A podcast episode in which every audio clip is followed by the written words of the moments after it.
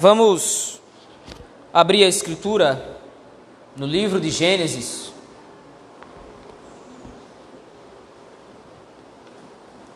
Livro de Gênesis, capítulo 46.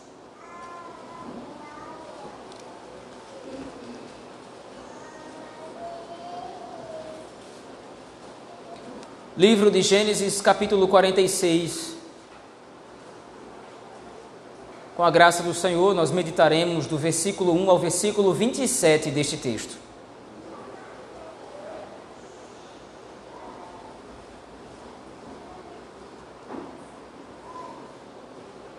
Livro de Gênesis, capítulo 46,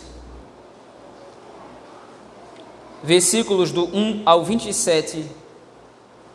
Assim nos diz o texto da palavra do Senhor.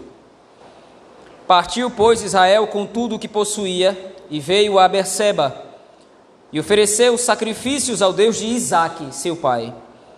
Falou Deus a Israel em visões de noite e disse: Jacó, Jacó. Ele respondeu: Eis-me aqui. Então disse: Eu sou Deus, o Deus de teu pai. Não temas descer para o Egito, porque lá eu farei de ti uma grande nação. Eu descerei contigo para o Egito e te farei tornar a subir, certamente a mão de José fechará os teus olhos. Então se levantou Jacó de Berseba, e os filhos de Israel levaram Jacó, seu pai, e seus filhos, e as suas filhas, e as suas mulheres, nos carros que Faraó enviara para o levar. Tomaram o seu gado e os bens que haviam adquirido na terra de Canaã, e vieram para o Egito. Jacó e toda a sua descendência, seus filhos e os filhos de seus filhos, suas filhas e as filhas de seus filhos, e toda a sua descendência levou-os consigo para o Egito. São estes os nomes dos filhos de Israel: Jacó e seus filhos que vieram para o Egito, Ruben, o primogênito de Jacó, os filhos de Ruben, Enoque, Palu, Esron e Carmi, os filhos de Simeão, Gemuel, Jamim, Oade, Jaquim, Zoá e Saul, filho de uma mulher cananeia, os filhos de Levi, Gerson, Coate e Merari, os filhos de Judá, Er, Onã, Selá, Pérez e Zera. Er e Onã, porém, morreram na terra de Canaã. Os filhos de Pérez foram Esron e Amu. Os filhos de Issacar, Tola, Pulva, Jó e Sindom. Os filhos de Zebulon, Sered, Elon e Jaleel. São estes os filhos de Lia, que ela deu à luz a Jacó em Padã Arã, além de Diná, sua filha. Todas as pessoas de seus filhos e de suas filhas, trinta e três. Os filhos de Gade, Zifon, Agi, Suni, Esbom, Eri, Arodi e Areli. Os filhos de Azé, Imna, Isvá, Isvi, Berias e Sera, irmã deles. E os filhos de Berias, Eber e Malquiel. São estes os filhos de Zilpa, a qual Labão deu a sua filha Lia. E estes deu ela à luz a Jacó, a saber, dezesseis pessoas. Os filhos de Raquel, mulher de Jacó, José e Benjamim Nasceram a José na terra do Egito, Manassés e Efraim, que lhe deu a luz a Zenate, filha de Potífera, sacerdote de Om. Os filhos de Benjamim, Belá, Becker, Asbel, Gera, Naamã, Ei, Ros, Mupim, Upim e Arde. São estes os filhos de Raquel, que nasceram a Jacó, ao todo 14 pessoas. O filho de Dan, Uzim. Os filhos de Naphtali, Jazeel, Guni, Jezer e Silem. São estes os filhos de Bila, a qual Labão deu a sua filha Raquel, e estes deu ela à luz a Jacó, ao todo sete pessoas. Todos os que vieram com Jacó para o Egito, que eram os seus descendentes, fora as mulheres dos filhos de Jacó, todos eram sessenta e seis pessoas. E os filhos de José, que lhe nasceram no Egito, eram dois. Todas as pessoas da casa de Jacó que vieram para o Egito foram setenta. Amém. Vamos orar ao Senhor nosso Deus nesse momento. Pai grandioso, temos lido a tua palavra e agora pedimos que o Senhor aclare para nós o texto, a fim de que possamos compreendê-lo e por ele ser pastoreados. Nos ajuda, Senhor Deus, tem misericórdia de nós. É o que te rogamos em Cristo. Amém. Meus irmãos, um diferencial da história dos patriarcas é que a fé desses homens, apesar de ser uma fé notável em determinado momento, é tanto que Abraão é chamado o pai da fé, mas mesmo a fé desses três primeiros e principais patriarcas sendo uma fé tão notável ao longo da Escritura, era uma fé que precisava, vez por outra, ser amparada. Já vimos em determinados momentos o quanto a fé de Abraão se mostra em determinado momento muito forte e muito convicto daquilo em que ele cria. Mas apesar dessa convicção toda, isso não impediu Abraão de, vez por outra, duvidar da providência do Senhor. E por causa disso, Abraão caiu em sérias armadilhas, mas o Senhor o salvou de todas. A mesma sorte, Isaac passou por maus bocados, ao ter ele, em determinado momento, duvidado da boa mão do Senhor apesar de ser ele o símbolo de todo o povo de Deus que viria. Afinal de contas, Isaac era o filho prometido a Abraão e dele viria o próprio Messias.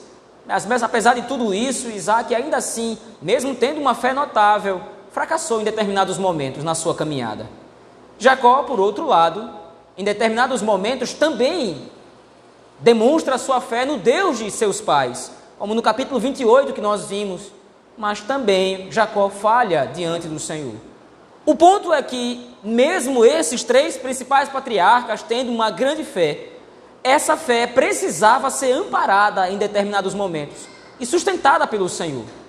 E Deus faz isso através de um lembrete muito simples: Deus é o Deus da aliança. Para os três patriarcas, essa informação bastava.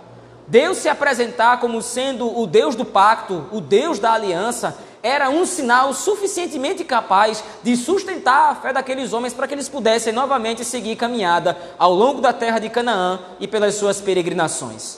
Então, repetidas vezes, ao longo da saga dos patriarcas, desde o capítulo 12 do livro de Gênesis, nós temos visto o quanto Deus é poderoso e fiel para com os seus filhos, para com os seus eleitos, lembrando-lhes a todo momento que os, a sua aliança, que o seu pacto há de ser executado finalmente e perfeitamente, redimindo todo o seu povo ao longo de sua caminhada.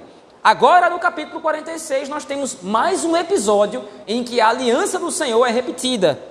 Moisés agora para um pouco de descrever toda, todo o desenrolar da história de José, e nós estamos no meio do episódio, no meio da narrativa. Se você se lembrar bem, no capítulo 45, José se revela para os seus irmãos. Judá faz uma defesa, se colocando no lugar de Benjamim, o mais novo filho de Jacó, impedindo que Benjamim sofresse as consequências dos pecados seus e dos outros irmãos. E por causa dessa defesa, José não pode se conter, ele chora muito e se revela para os seus irmãos. E com a revelação de José é revelado também as intenções do Senhor. Deus enviou José ao Egito para que houvesse salvação na casa de Jacó. Mas agora no capítulo 46, Moisés interrompe a narrativa. Ele não mais vai falar agora sobre José, sobre os seus irmãos, sobre aquela narrativa, sobre o convite que Jacó recebera a partir do próprio Faraó para ir ao Egito e lá morar, sendo sustentado por causa da fome que havia assolado aquela terra.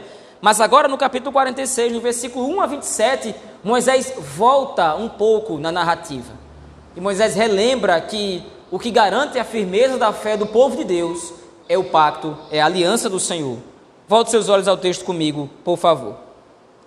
No versículo 1 do capítulo 46, Moisés descreve que Jacó partiu com tudo o que possuía e veio a Berseba e ofereceu sacrifícios ao Deus de Isaque, seu pai. Essa mesma localidade, Berseba, foi onde Isaque havia oferecido também sacrifícios ao Senhor. Se os irmãos se lembrarem, anteriormente nas narrativas, Isaac também estava peregrinando nas terras de Canaã, até que ele chega na terra dos filisteus. E naquela localidade ele enfrenta muitos problemas, porque ao passo que Isaac vai cavando poços na terra, os filisteus vão pleiteando aqueles mesmos poços e Isaac parece que não vai ter paz nunca, porque os filisteus sempre vão querer reclamar os poços que ele havia cavado.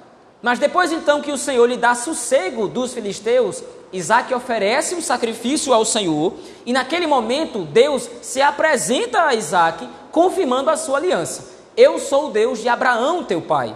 Fique tranquilo, eu sou com você, eu vou lhe dar a possessão da terra de Canaã, assim como eu havia prometido ao seu pai anteriormente. É nesse mesmo local agora que Jacó para para prestar culto ao Senhor. Veja Se você voltar alguns textos comigo na narrativa de Gênesis, volte até o capítulo 33 do livro de Gênesis, por favor.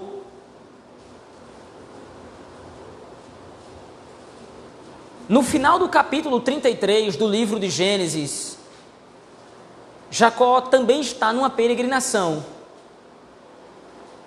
E se você se lembrar naquele texto, Jacó está voltando de Padã Arã, da casa de Labão, e agora o Senhor o ordena ir para Canaã, para que lá ele ofereça sacrifício ao Senhor, como ele havia prometido no capítulo 28. Só que agora, no capítulo 33, no versículo 18, voltando de Padã Arã, chegou Jacó, são e salvo, à cidade de Siquém, que está na terra de Canaã, e armou a sua tenda junto à cidade. Apesar de Jacó estar na terra de Canaã, ele não está na cidade onde Deus lhe aparecera na primeira vez, no capítulo 28. E nós vimos que a partir desse lapso na fé, a partir dessa recusa de Jacó em obedecer ao Senhor, cumprindo seus votos, nós vimos que todas as desgraças que acontecem depois na vida de Jacó e de seus filhos são terríveis por causa da sua falta de fidelidade para com o Senhor. Agora nós vemos um outro Jacó. Agora Jacó, ele está em peregrinação novamente, ele está indo para o Egito para onde o Senhor o está guiando novamente, e novamente ele para no meio do caminho. Mas ele não para no outro lugar, senão no lugar em que Isaac, seu pai, havia adorado ao Deus de Israel ali. Veja, Jacó não é um homem mais que se desvia do caminho. Jacó não é um homem mais que deseja fazer o que é mais fácil ou o que é mais conveniente. Jacó agora, assim como Isaac seu pai, assim como Abraão seu avô, está com a fé maturada. Jacó compreende que desvios ao longo da jornada, ao longo do caminho, só afastam o homem de Deus. Jacó, agora para em Berseba. Foi ali que Isaac adorou ao Senhor. E é aqui que eu vou adorar o Senhor também. Foi aqui que Isaac reconheceu a fidelidade de Deus, do Deus de Abraão, meu avô. E é aqui que eu vou também reconhecer essa mesma fidelidade do Senhor ao seu pacto, à sua palavra. Se no capítulo 33 nós fizemos exortações baseadas na postura de Jacó, nada mais simétrico do que também fazer exortações agora baseado no capítulo 46 por causa da mesma postura do mesmo patriarca. E mais uma vez, assim como eu me referi aos homens naquele texto, novamente eu torno a me referir aos homens nesse texto novamente aqui de Gênesis 46. Reconhecer a fidelidade do Senhor, reconhecer a sua grandeza, é uma prova de fé. Reconhecer que o Senhor tem sido bondoso ao longo da jornada, reconhecer que o Senhor tem sido bondoso ao longo da sua vida, meu irmão alimenta no seu coração o desejo de adorar e de servir mais ao Senhor. Jacó agora para, não é simplesmente por coincidência, ou ele não para simplesmente por algum tipo de costume. Bom, foi aqui que Isaac, meu pai, adorou, eu vou adorar aqui também. Eu não quero descumprir aqui o costume da família. Ele está reconhecendo a fidelidade de Deus aqui. E veja esse demonstrativo de fé da parte de Jacó agora lidera a sua casa, lidera a sua família para o ambiente preparado por Deus para que ele seja salvo. Se você, enquanto homem, reconhece em primeiro lugar a fidelidade do Senhor que o tem trazido até aqui, na sua vida, não haverá outro caminho e outro destino para a sua família senão o centro da vontade de Deus. Se a despeito de todas as coisas que acontecem ao seu redor, você parar e prestar atenção que o Senhor já tem sido fiel à sua aliança, ao seu pacto, a quem Ele é, inevitavelmente o Senhor vai guiá-lo para um lugar tranquilo, juntamente com toda a sua casa. E veja, o que acontece em seguida confirma essa perspectiva, porque veja, Jacó agora está indo para o Egito, ele para em Beceba e ele oferece sacrifício ao Senhor. Mas o versículo 2 então repete a narrativa lá do capítulo anterior que nós lemos em relação a Isaac. Falou Deus a Israel em visões de noite e disse: Jacó, Jacó, e ele respondeu: Eis-me aqui. Então disse: Eu sou o Deus, o Deus de teu pai. Não temas descer para o Egito, porque lá eu farei de ti uma grande nação. O modo como Deus se apresenta aqui será um modo todo especial. Deus agora se apresenta como muito familiar a Jacó. Eu não sou simplesmente o Deus que você viu em Betel, quando você viu uma escada e os anjos de Deus subindo e descendo por essa escada. Eu não sou o Deus que simplesmente se apresentou para você no val de Jaboque, com quem você lutou. Eu sou o Deus da aliança. Eu sou o Deus do pacto. Interessante porque, se você abrir a escritura, por favor, vá comigo aquele texto, ao livro de Êxodo, no capítulo de número 3.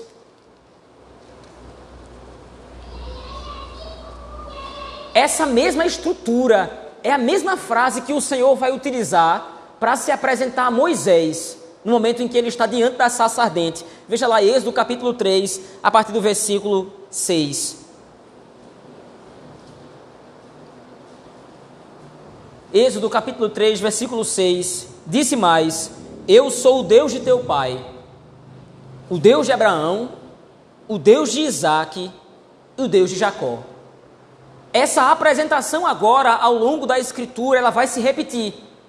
Todas as vezes que Deus desejar demonstrar a sua fidelidade ou quiser demonstrar para o povo de Israel que a sua aliança está intacta, ele vai se apresentar dessa forma: Eu sou o Deus de Abraão, o Deus de Isaac e o Deus de Jacó. É assim então que agora, no final do livro de Gênesis, Moisés apresenta a aparição de Deus para Jacó.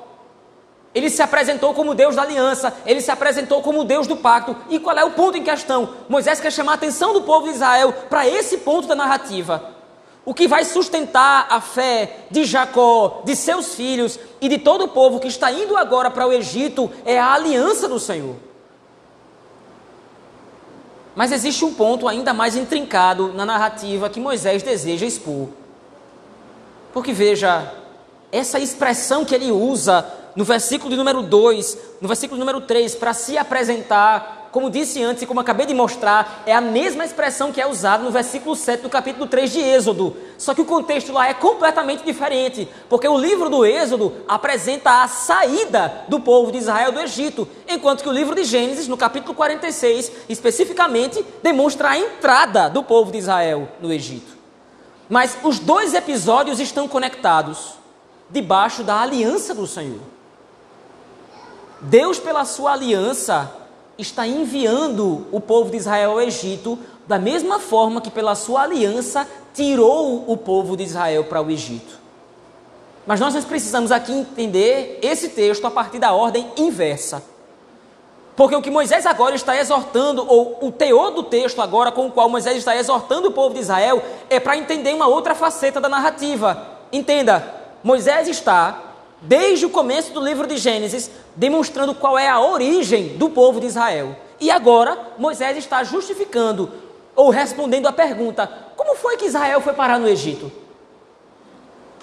Entenda, desde Abraão, ou desde a entrada de Jacó no Egito, até a saída do povo de Israel, se passam 430 anos. O povo que agora está lendo o texto de Gênesis ou ouvindo a leitura do livro de Gênesis, de repente se esqueceu de seus primeiros pais e não conhece a fundo essa história. O que o povo de Israel tem em mente é sofridão e escravidão, ou sofrimento e escravidão. O que o povo de Israel tem em mente é que passou 430 anos servindo ao Egito debaixo de sofrimento, de angústia, de opressão. O povo de Israel não lembrava de uma história de benefícios, o povo de Israel não lembrava de uma história de salvação, uma salvação através da ida de Jacó ao Egito. Só que mais uma vez nós precisamos voltar para o livro de Gênesis, no capítulo 15, agora. Volte seus olhos ao texto, por favor. Livro de Gênesis, no capítulo 15. Os irmãos lembram bem qual é o contexto dessa passagem. No capítulo 15, o Senhor Deus reafirma a sua aliança com Abraão agora. E nesse momento em que o Senhor Deus firma a aliança com Abraão, pede que Abraão corte animais e coloque diante dele. E agora então, com esses animais cortados e dispostos diante de Abraão, Abraão adormece e ele vê o Senhor Deus vindo e passando por entre os pedaços. E então agora aquilo simbolizava que o Senhor estava firmando uma aliança que somente ele poderia cumprir. Somente Deus poderia levar a cabo exatamente os termos da aliança tal como foram estabelecidos. Porém, no versículo de número 12, dentro dessa visão, ou diante dessa visão, o texto nos diz, veja aí, Gênesis capítulo 15, versículo 12: Ao pôr do sol, caiu profundo sono sobre Abraão, e grande pavor e cerradas trevas o acometeram. Então lhe foi dito: Sabe com certeza que a tua posteridade será peregrina em terra alheia, e será reduzida à escravidão, e será afligida por quatrocentos anos. Mas também eu julgarei a gente a quem tem de sujeitar-se. Depois sairão com grandes riquezas e tu irás para os teus pais em paz, e serás sepultado em ditosa velhice. A ida de Jacó para o Egito é o cumprimento da aliança de Deus com Abraão. Foi Deus quem prometeu que Jacó, ou que pelo menos a descendência de Abraão, iria para o Egito, ou iria para uma outra terra. E agora, o que nós estamos vendo aqui no capítulo 46 é a partida. Ou seja, a aliança está sendo cumprida. Mas você acabou de ler o texto que demonstra que o teor da aliança que Deus está firmando com Abraão em Gênesis 15 inclui que o povo seja escravizado no Egito. Qual é o ponto em questão? Por que essas referências elas parecem se encontrar, mas o que elas significam, o que elas querem dizer finalmente? A aliança certamente é a certeza que o povo de Israel tem e a sua fé está amparada sobre a aliança. Mas a fé que nós temos no Senhor, a fé que o povo de Israel deveria ter no Senhor, não é simplesmente um otimismo a fé que Israel deveria ter no Senhor não é simplesmente o achismo de que tudo vai sair bem. Não, o Senhor Deus é o Deus da aliança, o Senhor nos escolheu como seu povo, então agora nós não vamos mais sofrer, nós não vamos passar por dificuldades, nós não vamos passar por lutas, tudo agora vai sair muito bem, porque Deus está conosco e Ele é o Deus da aliança. Só que agora o que Moisés está demonstrando em Gênesis 46 não é bem isso. Deus é o Deus da aliança, sim. Deus é o Deus da redenção, sim. O Senhor é o Senhor sobre a história da redenção dos seus eleitos, sem dúvida nenhuma. Mas Deus determinou que a história da redenção incluísse o sofrimento do seu povo. E com que finalidade? Qual é o objetivo? A nossa fé em Deus também não é um otimismo. Nós não cremos no Senhor simplesmente porque as coisas na nossa vida devem ir muito bem. A nossa fé não está baseado em simplesmente o fato de que as coisas, porque agora nós servimos ao Senhor, porque agora nós somos seus filhos, nós somos adotados pela sua aliança, então agora por causa disso, tudo na minha vida tem que ir muito bem tudo tem que dar certo, eu tenho que viver prosperidade, eu tenho que viver tempos de paz, tempos de tranquilidade, eu tenho que ir bem no trabalho, bem na escola, bem na faculdade, bem no que quer que seja. A nossa fé em Deus não é um otimismo. A nossa fé em Deus não é a crença de que as coisas vão dar certo. Por isso, então, agora Moisés está exortando o povo de Israel a contemplar o cumprimento da aliança. Deus prometeu a Abraão que o seu povo iria para uma terra estranha e seria escravizado lá. E agora, no capítulo 46, Jacó está indo para essa terra estranha. E o que é que vai acontecer quando chegar lá? O povo será escravizado. As lutas e dificuldades que nós enfrentamos nas nossas vidas também servem para nos mostrar a fidelidade do Senhor à sua aliança.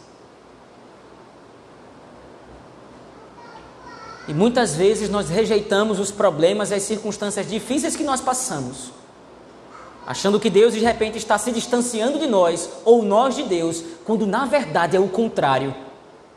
Moisés está provando para o povo de Israel que Deus é fiel à sua aliança, mas não com coisas boas. Está demonstrando para o povo de Israel que o Deus que guiou o povo de Israel para o Egito, onde seria escravizado, é o Deus que os tirou de lá pela fidelidade à mesma aliança, pela fidelidade ao mesmo pacto. É interessante porque, infelizmente, no nosso tempo nós estamos acostumados a ver Deus somente nas coisas boas e pouco nas coisas ruins. Ou pelo menos nós enxergamos Deus de maneiras diferentes no momento de paz e tranquilidade e de uma maneira completamente diferente no momento da adversidade. Veja, são duas circunstâncias completamente diferentes.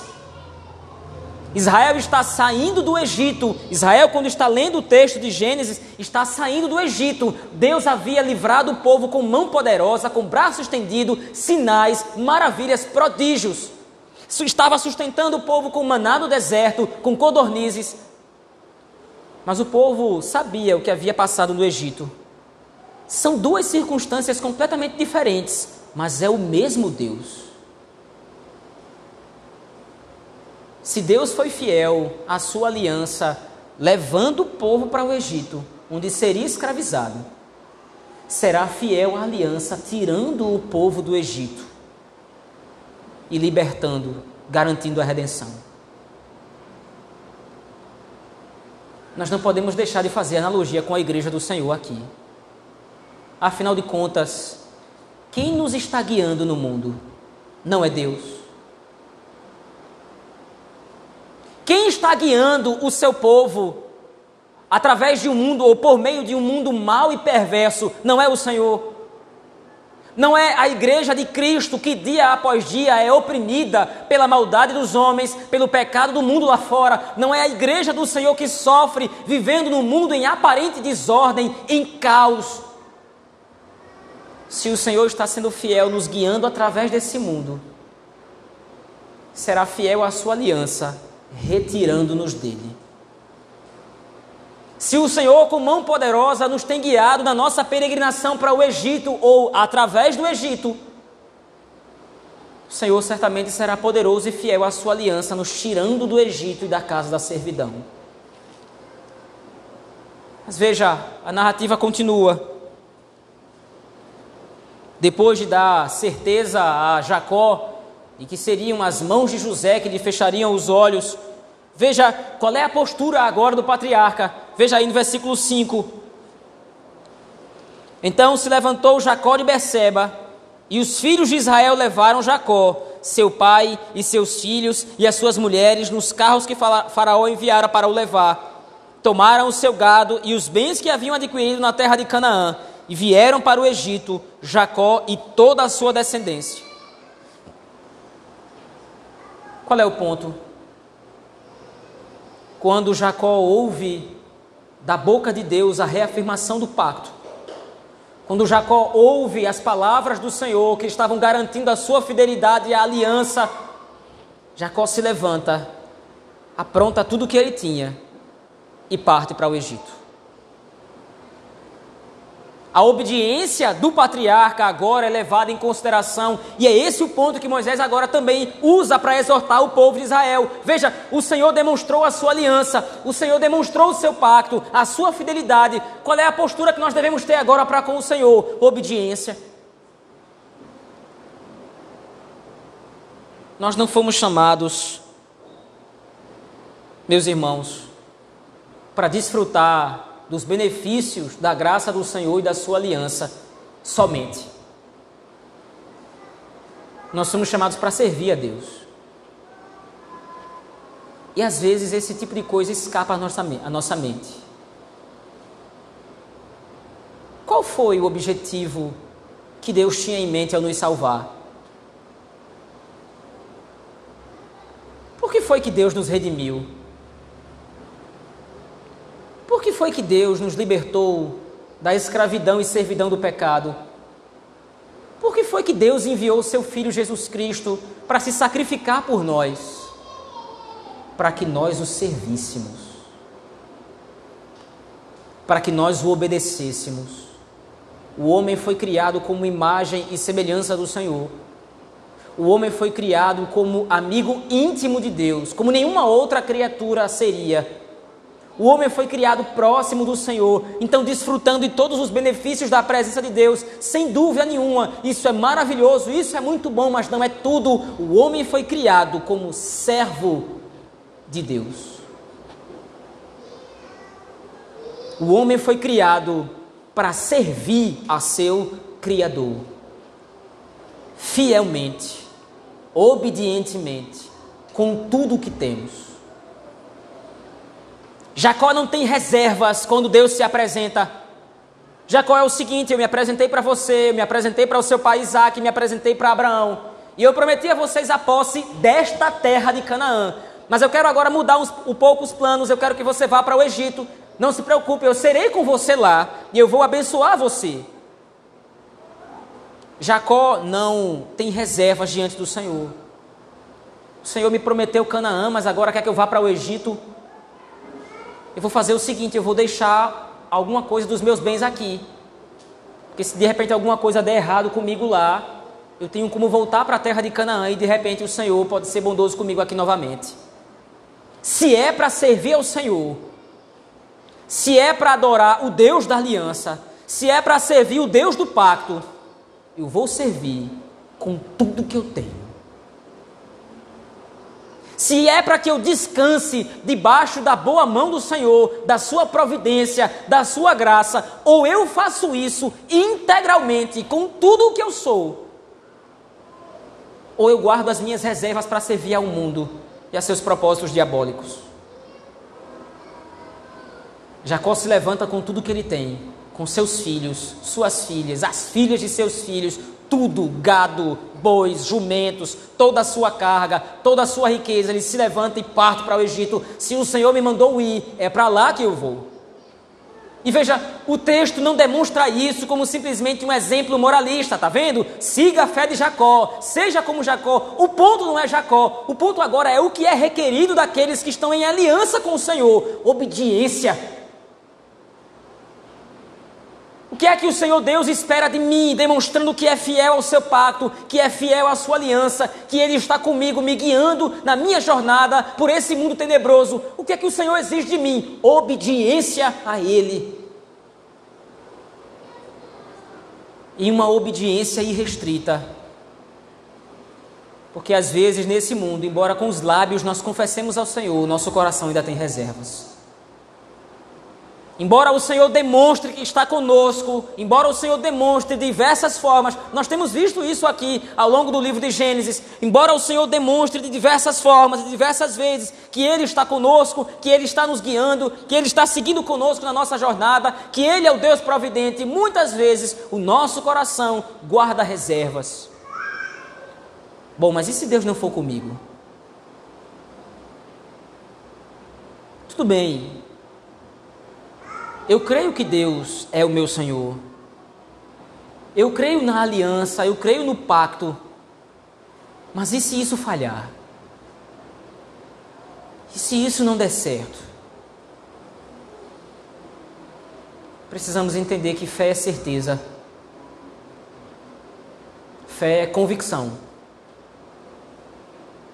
E veja, a fé no nosso coração não é simplesmente uma convicção inabalável, que em momento nenhum nós vamos duvidar. Esse não é o ponto, porque nós passamos por lapsos na fé ao longo da nossa vida. A nossa fé passa inevitavelmente por altos e baixos. Num dia nós cremos ferrenhamente no Senhor, mas no outro dia nossa fé falha. Basta que os problemas batam a nossa porta e nós começamos a duvidar. Isso é próprio do ser humano caído, a nossa natureza é falha, mas o ponto é o quanto nós temos nos esforçado em fazer com que essas dúvidas e incertezas sejam sanadas pela confiança na aliança do Senhor.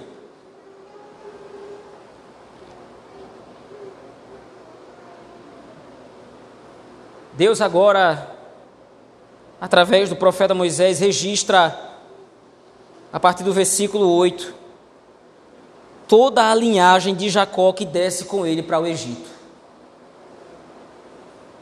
Do versículo 8 ao versículo 27, Moisés faz uma lista E as listas nas Escrituras, especialmente no Pentateuco, têm o propósito de realmente demonstrar todos os que foram, ou pelo menos grande parte, ou os principais, dos que acompanharam ou do que participaram dessa situação. Mas qual é a intenção de Moisés especificamente nessa lista diante de nós? Veja, o Senhor havia prometido a Abraão: Eu farei de ti uma grande nação. Essa mesma promessa é refeita a Isaac: Eu farei de ti uma grande nação. E agora chega o momento em que essa promessa ela é executada, porque Deus através de Jacó está fazendo dele uma grande nação. Lá no versículo 27 é um resumo prévio, uma contagem estatística que Moisés faz. No versículo 27, Moisés nos diz: E os filhos de José, que lhe nasceram no Egito, eram dois. Todas as pessoas da casa de Jacó que vieram para o Egito foram 70 pessoas. Lembre-se do único homem lá no capítulo 26, 25, 26 do livro de Gênesis.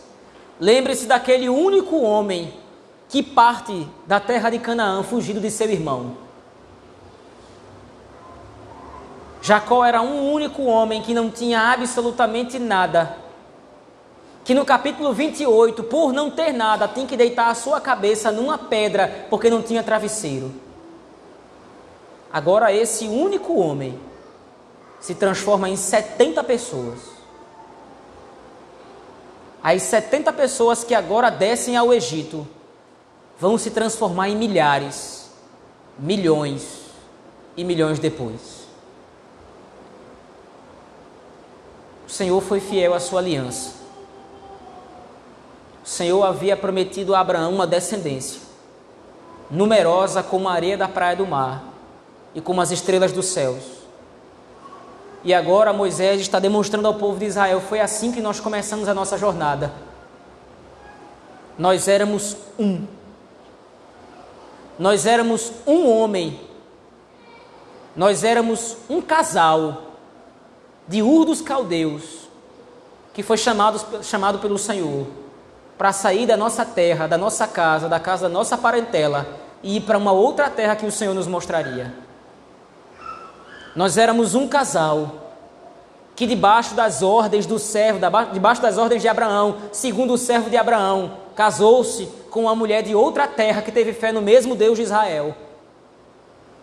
Nós éramos um único homem que saiu fugido da sua casa por temor de seu irmão, porque foi confirmada a aliança de Deus com ele e não com seu irmão mais velho. Nós começamos como 70 pessoas que desceram para o Egito correndo da fome, porque o Senhor providenciou salvação através de José. Agora, nós somos milhares e milhares que temos saído do Egito por causa da mão poderosa do Senhor que nos tirou da casa da servidão. Deus da aliança foi fiel ao seu pacto, protegeu o seu povo. Se nós fôssemos fazer a mesma analogia no Novo Testamento, a coisa começa praticamente da mesma forma. Nós éramos doze. Doze homens, doze pecadores. Depois esses doze homens viraram 120. Os 120 cheios do Espírito Santo se transformam em 3.120.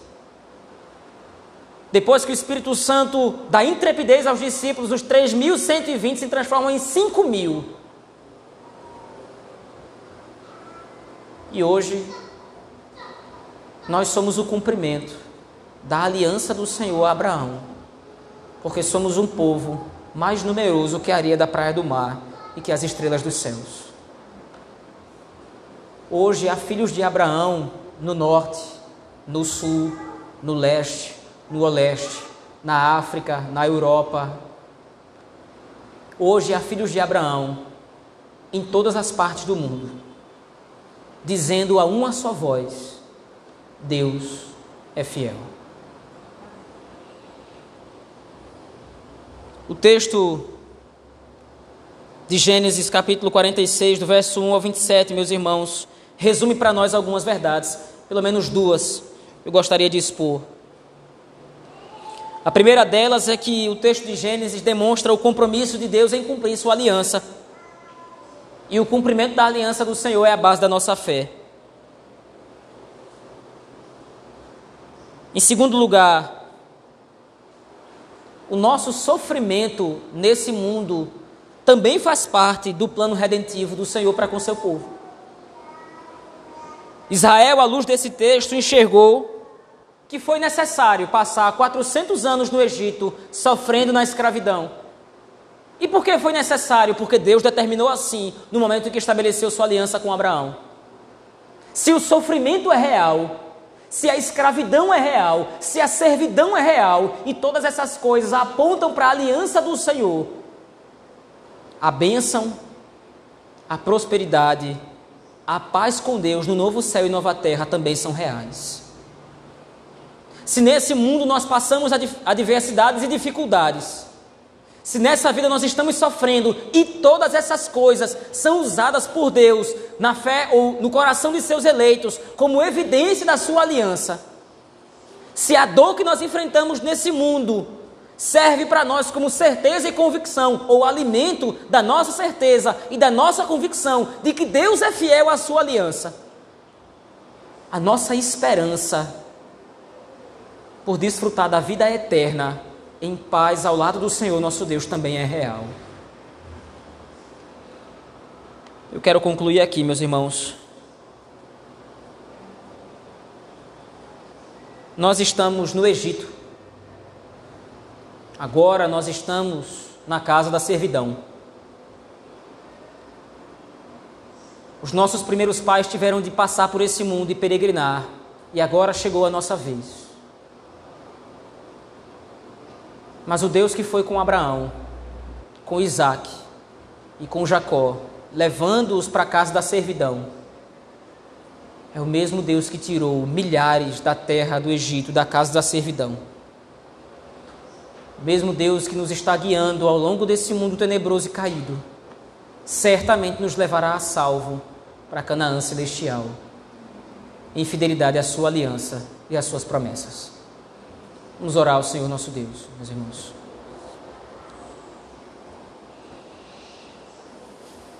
Pai gracioso e santo, obrigado, ó Deus, pelas tuas promessas. Obrigado pela tua graça e pela tua misericórdia que demonstra para nós que a nossa peregrinação nesse mundo serve também como indicativo da tua aliança. O Senhor prometeu a Abraão que a sua descendência seria escrava na terra alheia por 400 anos. Assim como nós estamos sofrendo no mundo, sendo oprimidos, afligidos. Mas a nossa fé não é um mero otimismo. A nossa fé é a certeza e confiança no Deus da aliança. No Deus que não falha em cumprir as suas palavras mas que nos levará a salvo para o reino dos céus. Obrigado por isso, Senhor. Obrigado por essa lembrança. Obrigado por essa certeza. É assim que nós oramos, no nome de Jesus Cristo, teu Filho. Amém.